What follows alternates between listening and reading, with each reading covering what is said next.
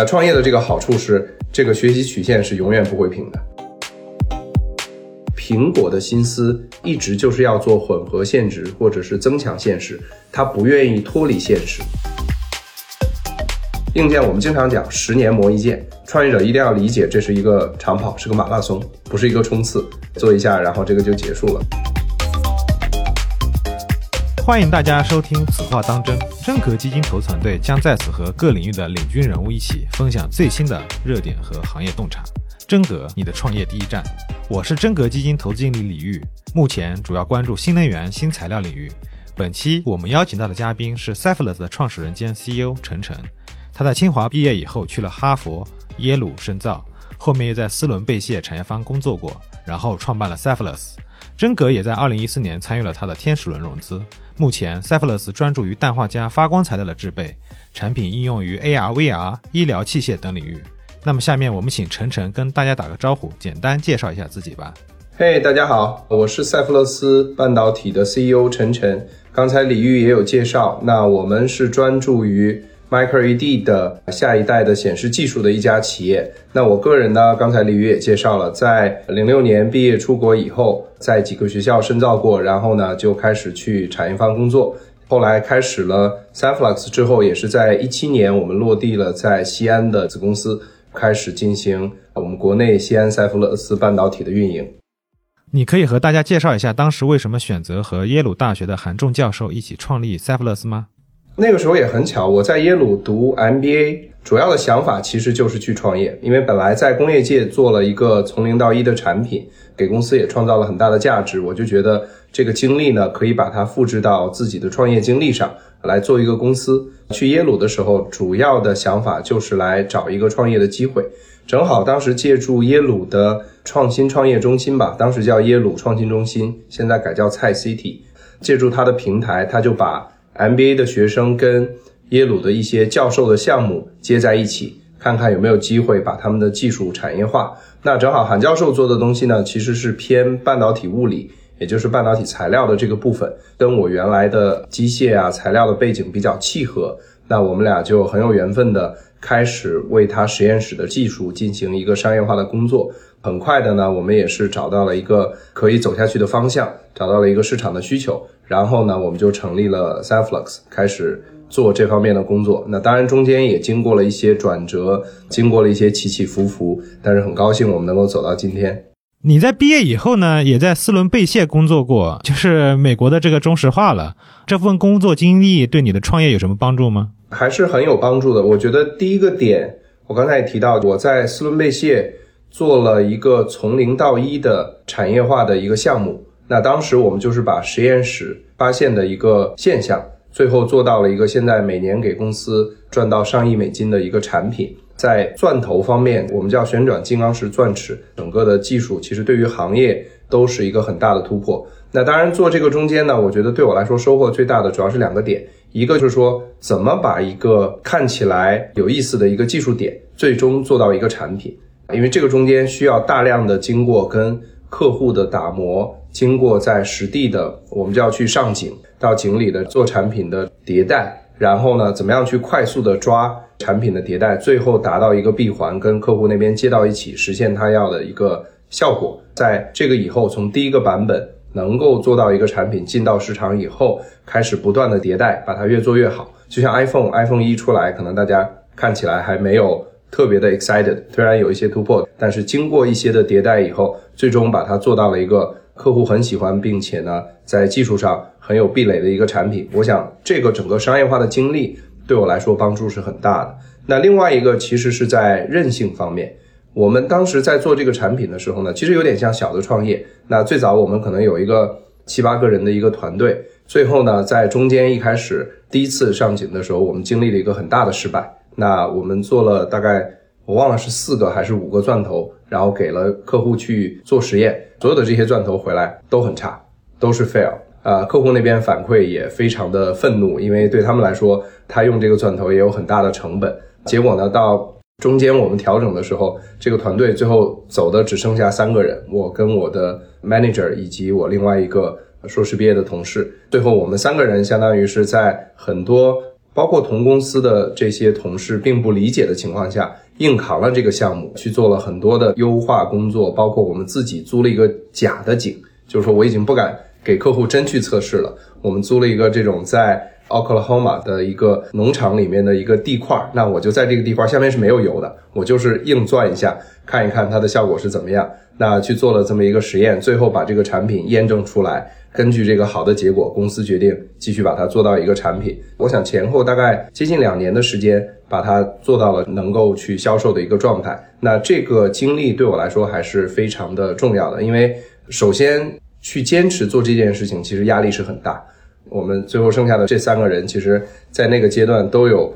不同程度的心理上，包括生理上的一些压力。我老板当时最后，我记得好像是个肾结石。另外一个同事是胃出血，我是搬钻头的时候把腰给搬伤了。大家其实也是压力的一个反应了。即便有这么高的压力的情况下，不断的很快的去做很多的，不管是技术还是生产各方面的工作。那尤其是一开始做这种产品的时候呢，其实也没有太多的其他部门可以帮你。我们当时在产线做这个产品的时候，基本上工程师都要自己去上手。我就每天要泡在休斯顿的工厂里面。你也知道，休斯顿是。很热的夏天，大概会有接近一个月的时间都在四十几度，而且我们的工厂因为粉尘的原因是没有空调，所以呢，我们就要跟这些最一线的工人在生产的产线上面一点一点的把这个东西组装上、测试等等这些的。那这个中间，我觉得对于之前只是做科研、读博士来做一些纯粹的技术或者说是一些理论的分析的人来说，是一个非常非常好的锻炼，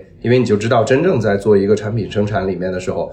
你的一线的人会做什么样的事情，并且呢，如果你在研发的这个过程里面需要你做一些牺牲，或者说尝试不同的工作的时候，你都要去试。而且呢，这些一线的生产的经验会反过头来指导我们自己在理论设计，包括在产品设计方面的一些想法。所以，我想这个是个从产品商业化到个人的品格方面都是很好的一个锻炼。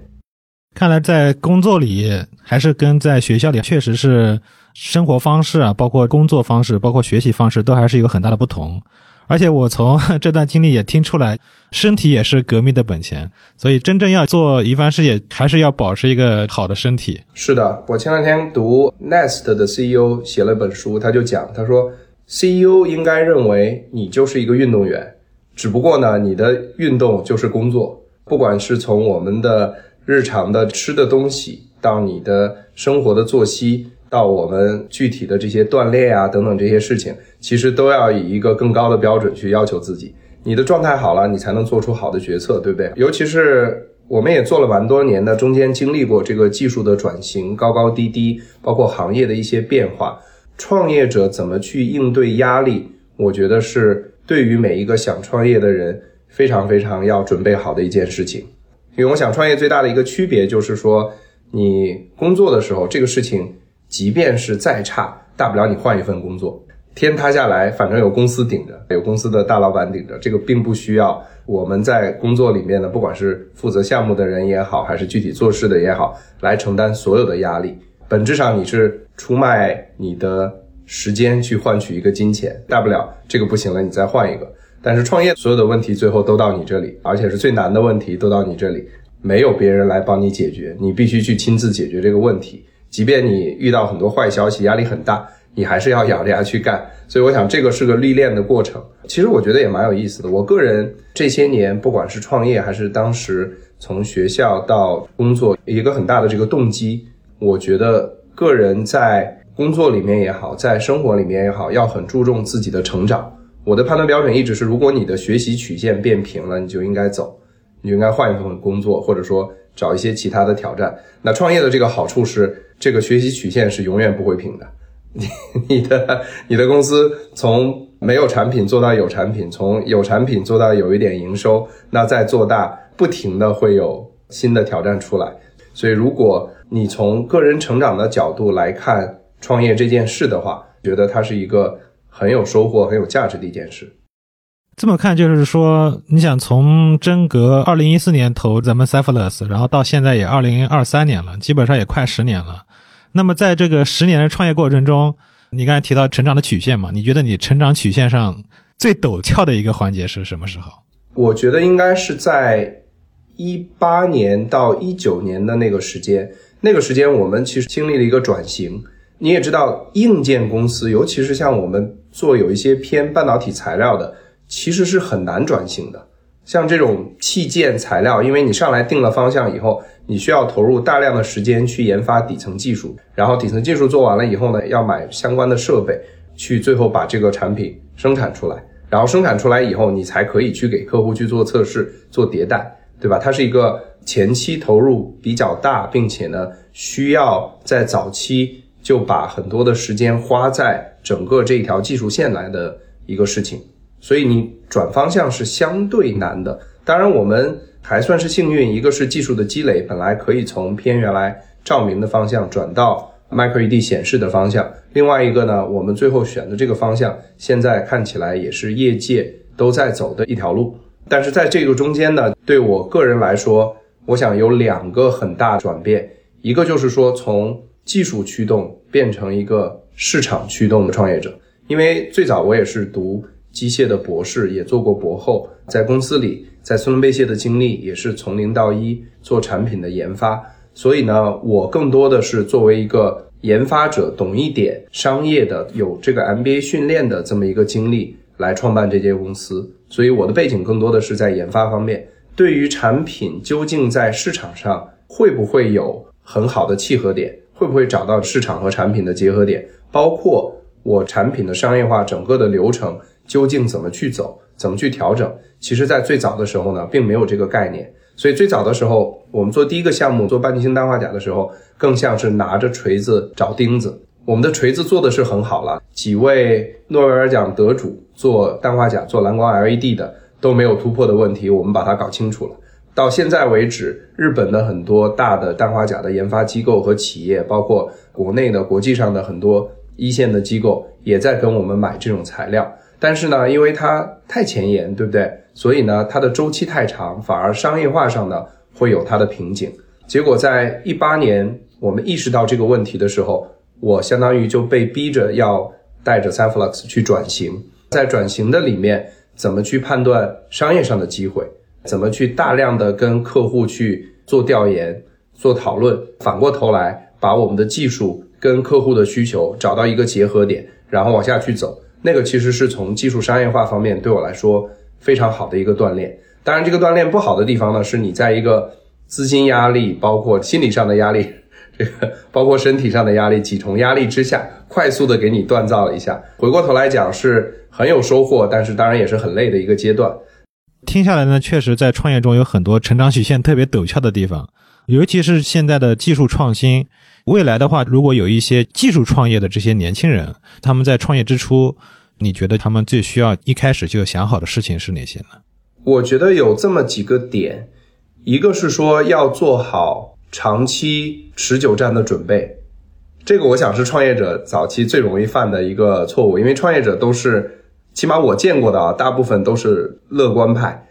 都是对于这个事情的想法往好的方向去想的。只有这样的人，你才会去做创业，去把一个看起来可能早期没有那么明显的一个技术，或者说是一个想法，把它做成一个产品，这个是非常必要的。我想，乐观派推动了整个社会的发展，因为他们会尝试新的东西，他们也会更好的应对失败。但是呢，创业尤其是硬件。它的周期是非常长的。硬件我们经常讲十年磨一剑，因为它的问题在于呢，硬件每一个迭代，它有很多的部分其实是不受我们自己的主观工作的影响，因为这个中间你涉及到大量的供应链、大量的原材料的采购，包括一些早期外代工的部分，包括你跟客户沟通的时候呢，因为硬件大部分都是工业品，工业品的验证周期都非常长。你像我们做一个显示用的芯片，你其他先不要讲，现在屏上点个两千、三千小时，看一看它的可靠性的情况，它整个的这个周期是很长的。创业者一定要理解，这是一个长跑，是个马拉松，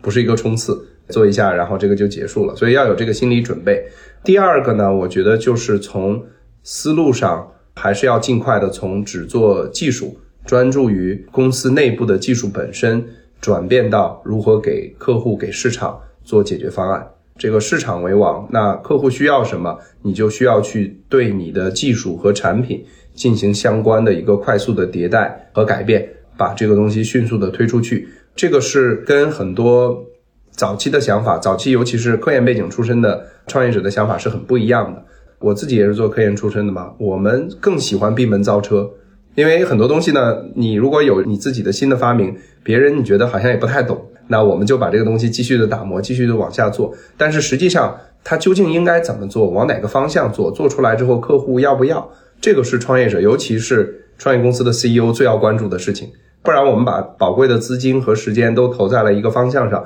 最后发现，哎，市场对这个好像并没有什么需求，那这个问题就大了。我给你举个例子，前两天我们在调研这个绿光 QD 的芯片产品的一个想法，我们自己认为，我绿光本身做到比现在的显示啊绿的部分色域高，然后呢，我们大屏上的用户就可以去直接用，因为它是一个很明显的一个优势，你看起来色彩就更鲜艳。但是大屏客户反馈呢，说我都是商用场景，大家对于色彩的表现呢要求没那么高，除非你真是能够达到 BT 二零二零的一个显示标准，让我能够贴一个这个标，就好像我们贴杜比环绕或者怎么样，对不对？有一个这个认证，我能多卖出一些价格，然后呢，让我的产品更高端以外，否则的话没有太大的价值，而且呢，你的解决方案可能还会贵。如果我们没有市场的反馈，没有第一时间的这些信息的话，按照我们自己的想法去做事情，最后就发现我们花了很多时间做了一件事儿，可能根本不是市场想要的。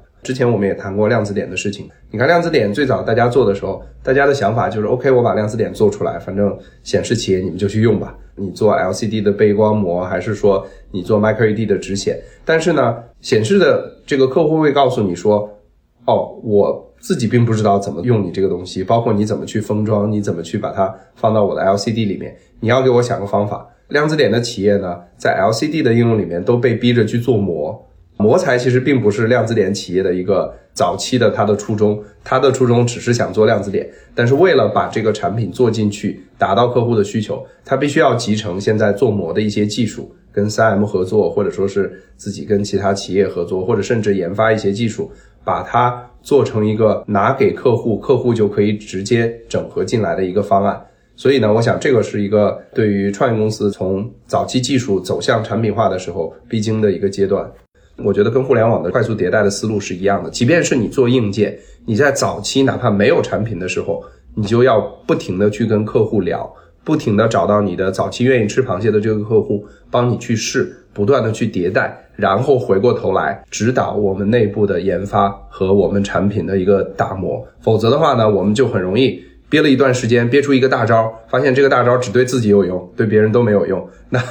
到时候这个时间和钱就都浪费掉了。第三个点，我觉得是，尤其是技术出身的创始人了，怎么去做好管理和捏好团队，是一个非常非常重要的事情。技术出身的创始人有一个特质，就是我们作为工程师或者科学家，很喜欢亲自下场，所有的事情那我就自己来做，尤其是在产品啊，在等等这些事情的具体的执行方面。但是我们一个人能力还是有限的，最后还是要打造一个很强的产品的团队，靠他们把东西做出来。我想很重要的一点就是，我们技术的出身的创始人，尤其是很多还是教授啊，这些背景非常强，但是也要意识到。你需要很多不同技术背景，或者说是能从不同角度看问题的人来给你帮忙。那这样的话，你的产品，你的最后做出来的东西才能够更 well-rounded，才能够更完整。同时呢，我们也在企业里面会需要很多很多的不同的功能。我们经常举个例子，就是讲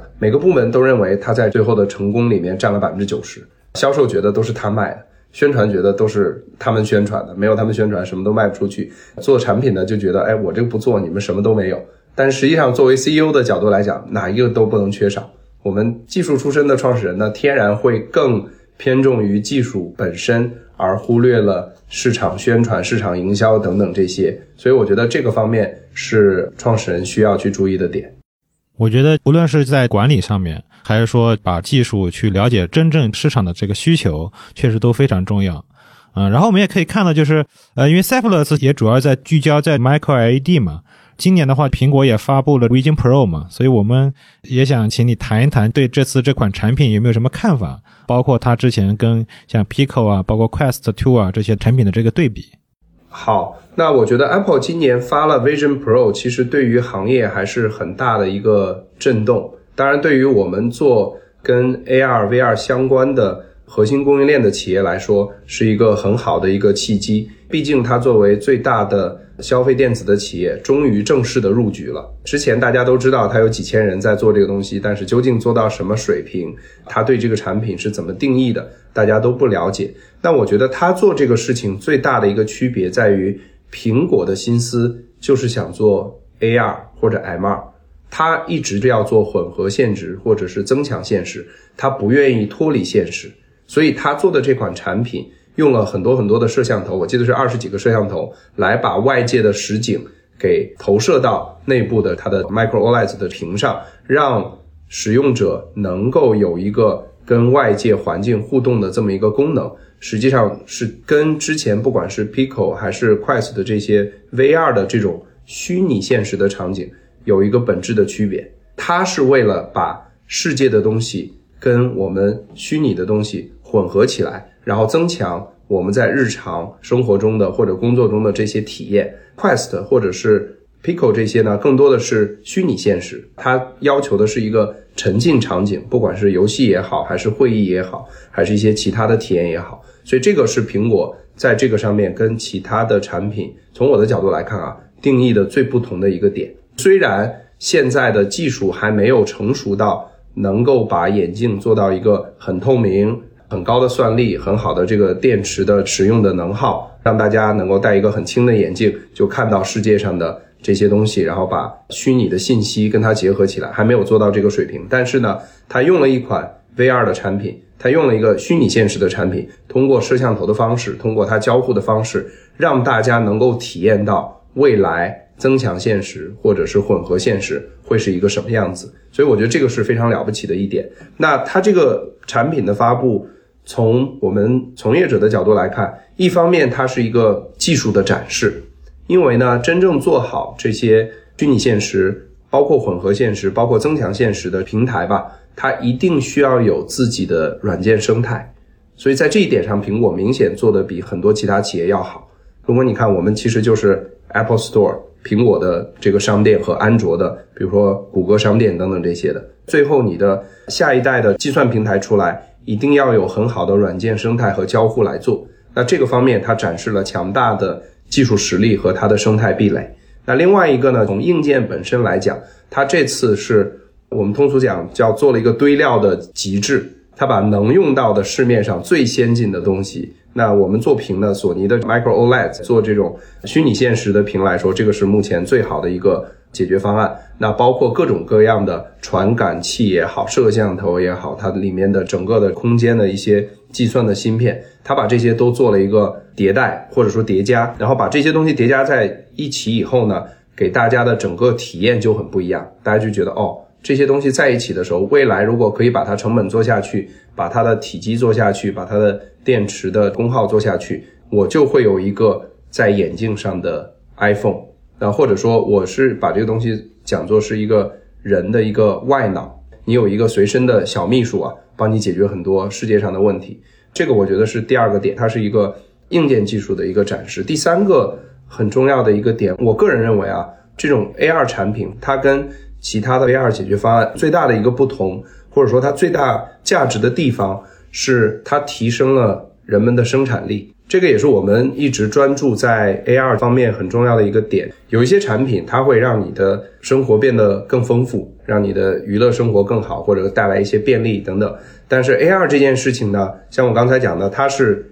在我们的眼镜上面给我们了一个外脑，它可以帮你去记住很多我们自己不需要花脑力再去记住的东西，可以给你提供及时的很多的算力，包括信息。那人整个的他的水平或者说他的能力就被增强了，相当于我们随时就有一个可以取用的一个计算机或者是外脑就在我们的身边，而且是一个无缝的衔接，不需要再掏出手机或者打开这个电脑，然后再去查一些东西。那这个呢，我觉得对于人的生产力会有一个很大的提升，生产力的提升最终会对整个的社会，包括对于做这件事情的企业来说带来最大的价值。如果你看过去几十年，其实我们都是在吃第三次电子信息革命的红利，从互联网出来的这么一个红利。那实际上它的核心点也是提高了效率，提高了生产力，所以才会有我们过去几十年一个很大的发展。所以我想，AR，尤其是现在跟很火的这个生成式 AI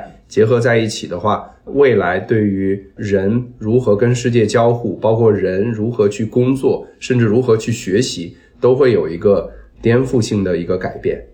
哎，确实，现在随着 Chat GPT，包括整个大模型这块的发展，刚才你也提到了嘛，嗯，有一些 AI 技术确实可以跟 AR、VR 结合到一起。那你觉得，嗯，未来会在什么地方把这两者技术比较好的结合到一起呢？我觉得最直接的一个场景就是我们生活中的个人的小秘书。如果有一个人，或者说有一个。人工智能能够就在你的眼镜里面，因为眼镜你就随时可以带着到处走嘛，也不需要专门的再去花时间掏手机去查或者开电脑去查。如果有一个这种无缝衔接的小秘书在我们身边，我们很多的事情就可以交给他。比如说我去开一个会，我就不用写会议纪要了，那你去听着，然后你帮我写下来，把这个东西直接生成一个文本给我就可以了。我要去找一些东西，我要去在工作里面，我要找几个文档。我要去寻找一些信息，那它及时的就可以把这个信息提供出来，也不用我在电脑上去敲，或者说去啊求别人去给我们找。所以我觉得这个是第一个点，它可以让我们的生活和工作效率继续的去提高。核心点是因为它把信息、人工智能的算力直接跟我们的人做了一个无缝的衔接，我觉得这个是第一个。第二个，我觉得在处理复杂工作的时候，它会是人的很好的一个帮手。因为在做一些技术性的复杂工作里面，比如说很简单的，我们修车，如果你戴了一个 AR 眼镜，可能你就不需要做太多的修车的训练了，它就会告诉你，你这个零件是什么，怎么去接，怎么去换，怎么去测试，这些信息就已经有了。可能经过一些简单的培训，我们自己就可以做这个事情，而不需要去经过一个特别长时间的对于知识的一个重新的积累。我想，它把很多事情的。知识门槛降低了很多，因为这些知识呢，就对你来说变成了一个随时可以取用的知识。你想想看，我们为什么学习这些知识？其实并不是因为这些知识不存在，而是因为如果我们没有学习这些知识，我们在用的时候，我们需要重新花很多时间去找到它，并且去理解它。但如果这个知识已经变得跟你交互起来非常快，你跟他讲句话，他就给你的时候，那其实很多东西的门槛就变得。非常非常低，所以我觉得它在这两个方面，一个是随身对我们整个生活和工作的效率的提升，另外一个对于很多知识的门槛的降低，在这两个方面，我想都会有很大的意义。而且这个呢，就会带来另外一个点，它会让人的创造力有很大的提升，因为我们脑力都是有限的，你花很多时间，我们讲死记硬背或者是做重复工作上的时候，我们就没有时间去做一些创造性的工作。未来呢？我觉得在 AI 加 AR 这两个事情都变得成熟以后，那我们就不需要花很多时间在这些琐碎的事情上，在这些现有的比较成熟的知识体系下面，反而呢，大家比的是第一，如何去运用它，怎么去使用工具；第二，如何去使用这些工具，去创造性的发挥它的作用，做一些更前沿的一些工作。所以，我觉得这两个方面。是会在接下来 AR、VR 都成熟以后，给我们的生活带来很大的变化的。我能感受到，确实 AI 加 AR、VR 技术在原来互联网时代，真正的进一步提高了整个我们的生活啊、工作的一些效率。对，前段时间网上也披露说嘛，苹果目前由于一些工艺复杂呀，包括屏幕产量的这个问题，被迫减产 Vision Pro。你对这件事情是怎么看？我其实觉得这个事情不太重要。因为从立项之初，他就没打算把这个产品做成一个可以是大规模生产并且大规模 C 端使用的一个产品，它更多的是一个技术的前瞻性的展示。他告诉大家未来 AR 的世界是什么样子的，他也告诉大家现在行业的技术已经发展到什么水平了。但是同时，在另外一个角度，他也告诉了大家现在技术还不成熟。因为呢，真正的 AR 这个眼镜是不会需要你再揣一个电池在兜里，而且做的这么大这么重，并且呢还需要这么多的摄像头，导致它的整个的集成成本都很贵。让大家去使用的。一个三千多美金的产品是没有办法做到一个 C 端普及的，所以它更多的是一个技术展示。那既然是一个技术展示，并且离它的终端形态还有蛮远的距离的时候，它就没有必要把这个东西去做到特别大的体量，让更多的人来使用，因为呢，它还没有。做成一个真正大家都可以接受，不管是从成本上还是从它的使用体验上都能接受的一个 C 端的产品。它更多的是一个针对早期的开发者，包括早期想去体验 AR 的这种环境的这些人的一个尝鲜的一个产品。所以我是觉得它生产的工艺难，这个是一定的，因为它刚拉这个供应链，包括它本身的成本高，其实它也有它的策略在里头。他就没有想把这个做到一个 C 端的产品，而且 C 端产品的形态会跟这个不同，因为真正的 C 端产品形态，根据我们了解的情况，一定会是跟我们现在的眼镜很接近，就是说你的重量啊，差不多要两百克，甚至一百五十克以内，这样你才会带着到处走嘛。而且电池能够让整个的眼镜或者说整个的这个计算平台持续很长一段时间，至少五个小时、六个小时的一个使用时间，不需要充电，同时呢。它要是一个能够让别人看到你不觉得你是一个钢铁侠，或者说是戴了一个 很奇怪的一个 device 在头上的，它要让你看起来像一个正常人，大家喜欢戴，甚至有一些 fashion，有一些时尚的元素在里面的这种产品。核心，如果你要想这件事情，它还是要做到无缝衔接。一旦能做到无缝衔接的时候，一定是不能给使用者、不能给客户带来额外的这些累赘。不管是我揣块电池，还是说我带一个这么重的东西，还是说它看起来很奇怪，这些都是因为现在的技术，不管是在整个的小型化方面，包括整个的产品的性能方面，以及整个的功耗方面还没有做到的一个前提条件下，它现在能做的 Vision Pro 是它现在可以展示的最好的产品。但是未来它还有很多的工作要做，还有很长的路要走。我能感觉到，目前比较受限的，其实核心还是一些硬件方面的问题，可能像光机啊、芯片啊，包括一些光学模组上的。那你觉得目前最为核心的需要去解决的是哪几个硬件上的问题？硬件上的话，我觉得有三个点是这里面很关键的，一个是本身的芯片技术，当然高通已经出了解决方案，那很多企业也在做。怎么把芯片技术，尤其是它这个里面的做的这个芯片呢？需要跟最终的交互，包括它软件的平台结合在一起。很有可能像大企业都会在做自己深度定制化的一个芯片，因为它跟现有的手机芯片，包括我们 IT 电脑里面用的这些都不一样，对不对？所以这个芯片设计是一部分，呃，那起码这个有解决方案。第二个呢，就是光机的部分。我们讲传统的芯和平嘛，一个是里子，一个是面子，一个是它的里边的性能，一个是它的颜值。那屏呢，在这个里面还有一个挑战，就因为它要做的很小，要做到差不多零点几寸、零点几英寸的，像米粒这么大的一个尺寸，同时呢还要有上百万的像素，并且提供全彩的解决方案，而且亮度要很高，它的入眼亮度在一千尼特，所以它的根据现在的光机效率的话。屏上的亮度要在一百万尼特以上，这什么概念啊？就咱们平时看电脑屏，差不多你买一个很亮的 Mini LED，也就是一千尼特，所以要比它亮一千倍。所以在光机的整合上，其实有一个对于现在的显示屏都是一个很大的一个颠覆。所以很多企业，包括我们在内，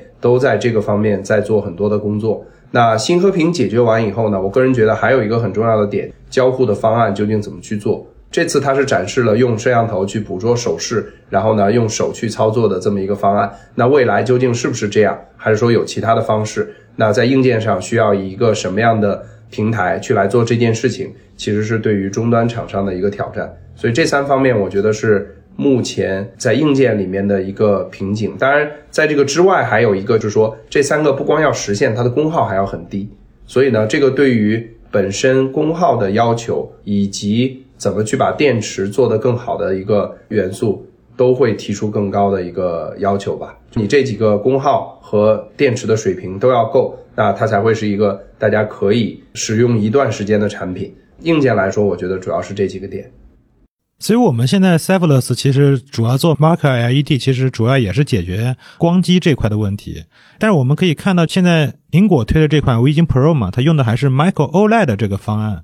你会觉得 Micro LED 会是未来的终极解决方案吗？目前业界大家统一的观点，这个只是一个临时方案，尤其是这个 VR 虚拟现实的一个方案，它的一个很大的区别就在于 Micro OLED 或者整个 OLED 屏，它的亮度基本上最大也就是在千尼特左右，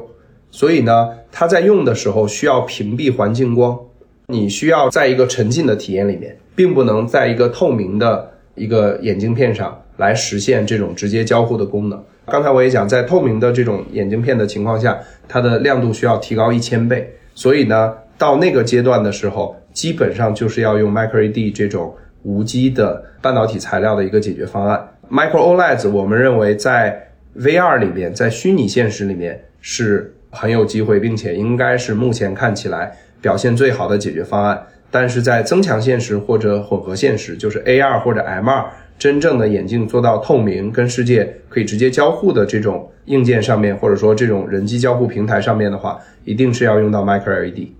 哎，那目前就是 Micro LED 的产业化主要的问题在哪里呢？我想有这么几个点，一个是材料本身，尤其是红光的 LED 的效率，因为红光跟蓝绿光讲的就比较深了，它的 LED 的天然的材料并不同。那红光这种。四元的铝因加磷材料，它在小尺寸下面，因为它电子和空穴比较轻，它的复合比较快，所以呢会导致它的效率在小尺寸的 Micro LED 里面会有急剧的下降。目前我们了解业界的水平，在比较高的亮度下，效率连百分之一都不到。材料问题怎么去解决是其中的一个关键点。另外一个就是说整个产业链的成熟，包括把 Micro LED 它的良率做上去，它的成本降下来，因为。最终做到一个 C 端的产品的话，这个眼镜可能也就是个三五百美金这么一个价格，它也不会特别贵。那你光机在这个里面怎么把你的成本做下去，把整体的良率提上来？因为真正做产品的时候，你只要有坏点，客户就不会买。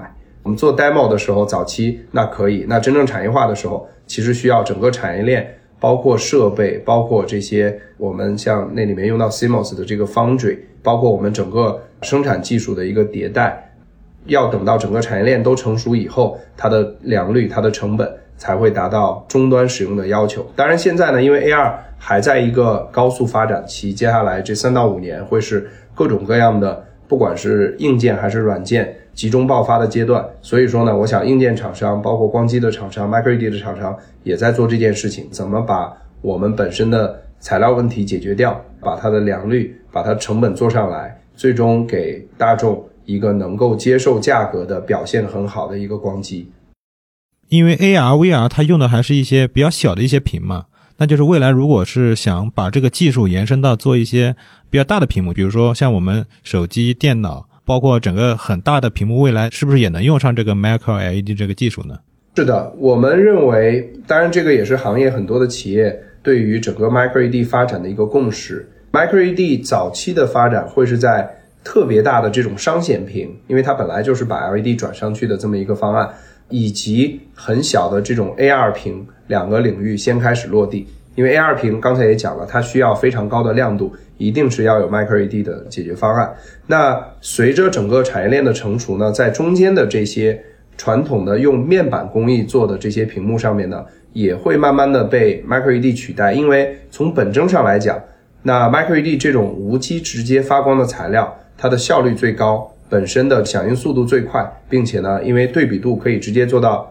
相邻的两个像素，一个亮一个暗，所以它的对比度可以非常高。从显示表现来说，这个是终极的解决方案。所以在这种情况下呢，在中间的这些，不管是你刚才讲的 IT 的屏幕、笔记本啊、显示器啊，包括大的电视、家用的这个电视，包括我们的手机、手表，都会。被这个技术慢慢取代，但是目前的一个主要的瓶颈在于它的良率和成本，因为你也知道 LCD 发展了这么多年，它的价格已经做得非常的便宜，Micro LED 如何在这个里面先找到一些可以有溢价、可以支撑得住早期的成本的一个这种市场？然后先做进去，随着它规模的扩大以及产业链，不管是设备还是原材料还是生产工艺的成熟，持续的去做降本，那这个是对于 Micro LED 行业在这些领域的应用最大的一个挑战。那不过过去几十年，如果你来看 LCD，也经过了一个很大的一个降本的过程。比如说我们家用的 LCD 电视，或者我们叫 LED 背光的 LCD 电视出来，我记得都是几万人民币一台。那到现在可能几千块钱就可以买一个非常大的七八十寸的就可以抱回家。所以呢，过去几十年其实显示行业都在做降本的工作。所以对于 Micro LED 也是一样，它会先从刚需的地方先进来，在中间呢已经有大体量的需要跟 LCD 和 OLED 正面刚成本的这些地方呢，找到一些可以早期打进去的。能够支撑起它价格的一些应用，然后随着产业链的成熟，慢慢的再经过一二十年的时间去做一个替代。你说的这个趋势，我确实也深刻感受到了。自从国内像京东方，包括这个华星光电，他们开始做面板以后，整个这个 液晶电视的价格一下子就下来了。对工业品的一个原则是说，当然这是大的一个比较粗放的一个原则，你的体量，你销售的产品的规模。增加一倍，价格会降一半，所以你想，现在 Micro LED 才有多少？它随着体量的增加，其实会有一个对于产业链、对于整个终端材料成本很大的一个下降空间。当然，这个还需要时间，尤其是在中间的刚才讲的这些屏幕应用上头。你前面提到了，咱们现在还是用了一些量子点材料，也就是光致发光材料来做一些光致发光。但是前面您对未来趋势整体的判断呢，还是觉得直接电致发光会是未来的主流方向？那未来你觉得会随着技术进步，不再需要用这样一个量子点材料吗？我们是做量子点光致发光的 Micro LED，用这个方案主要也是解决现在的红光包括全彩化的问题。那所以我刚才讲的点是说，呃，电致发光的 Micro LED，它的蓝光的本身，我们觉得它会。取代现在的这些背光或者说是 OLED 的技术，因为它本身是一个最高效的一个光源。但是呢，怎么把它转成其他的颜色？究竟是用原生的红蓝绿，还是说用光致发光的量子点？这个其实我觉得还是一个在高速发展的一个阶段。所以，我们对于电致发光的量子点也有一些研究，但是觉得这个还是在很早期的一个状态。嗯，它还不确定未来。如果真是全部的电致发光的量子点的话，它其实是一个无机加壳和核加上有机链的这么一个模式，它相当于有点无机加有机，所以呢，它还是会受到 OLED 类似的问题，包括它的效率、包括它的可靠性等等这方面的影响。所以说呢，我们是认为光致发光的这个量子点加上 EL，就是电致发光的 Micro LED 本身这种无机材料，是在这个中间。最好的一个解决方案，因为量子点本身它最大的一个特点，一方面当然它解决了这个红光和全彩化的问题，另外一个就是说它是我们现在已知的色彩表现最好的一种媒介，它还原出来的色彩会是最接近我们人眼看到的这种自然的状态。所以说呢，当我们能够把最好的这种色彩表现的媒介跟最先进的 Micro ED 技术结合在一起的时候，那一定是带来最高水平的一个显示的效果。所以现在你看，头部的显示的企业，尤其是三星，花了大力气在做量子点，包括在做量子点和 Micro LED 结合的部分。所以我们是认为，起码在目前的情况来看，光致发光的量子点和无机的 Micro LED 的结合，会是这三到五年的一个很明确的一个方向。电致发光的量子点呢，从概念上，当然它是一个最简单也最直接的一个实现方式，对不对？但是因为它天然。有机加无机的这么一个状态，究竟它的可靠性、它的效率可以走到一个什么水平，还需要看业界各位同仁的努力。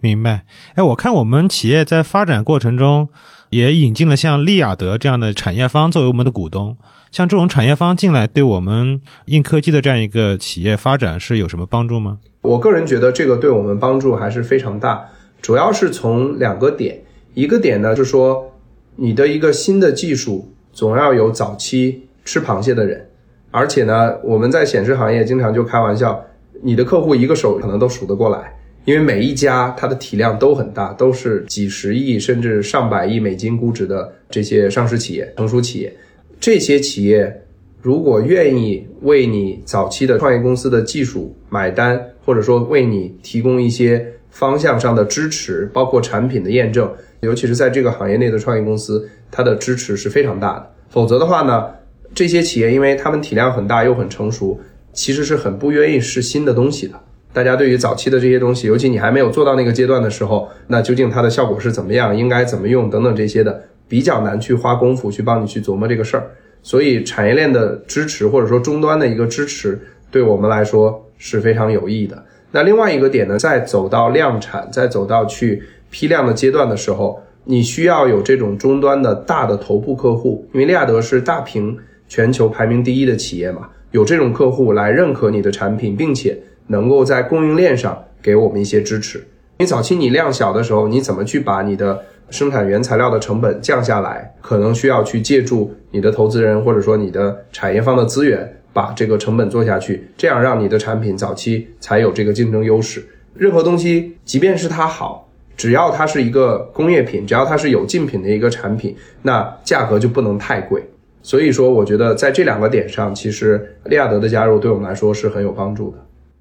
这是在股东层面，如果是从团队层面呢？刚才也提到嘛，有一些像光机啊、芯片，包括一些光学模组，包括交互形式，都会有一些这样的一些创业机会。那你觉得什么样的创业团队比较适合在这一领域去创业呢？呃，我觉得首先是要有技术的壁垒，因为硬件这一行呢，很讲究最后你的技术的原创性，就是你要有专利保护。因为每一个硬件的工业品到后来都是体量很大的一个产品，而且呢，大家会看你在这个里面是不是有你的核心技术，是不是有你的壁垒。否则的话，如果别人也可以做，而且你又没有什么专利，或者甚至侵犯了别人的专利的时候，做了半天，最后这个东西也没有办法去真正的放量。我们经常开玩笑就说，硬件跟做软件一个很大的不同，硬件不能有短板。你做软件或者做商业模式的时候，你可以靠一个长板先把市场占下来，先把东西做进去。但是硬件你做出来的东西，不管是你可靠性不够，还是你效率不够，还是说你成本贵了，大家都不会买。所以硬件呢，需要把各个的东西都补齐。所以这个就要求你在有这个核心的同时，你还得 make sure 你在专利、你在本身的技术壁垒上有你自己的东西，你才会是在硬件行业里面的一个 player。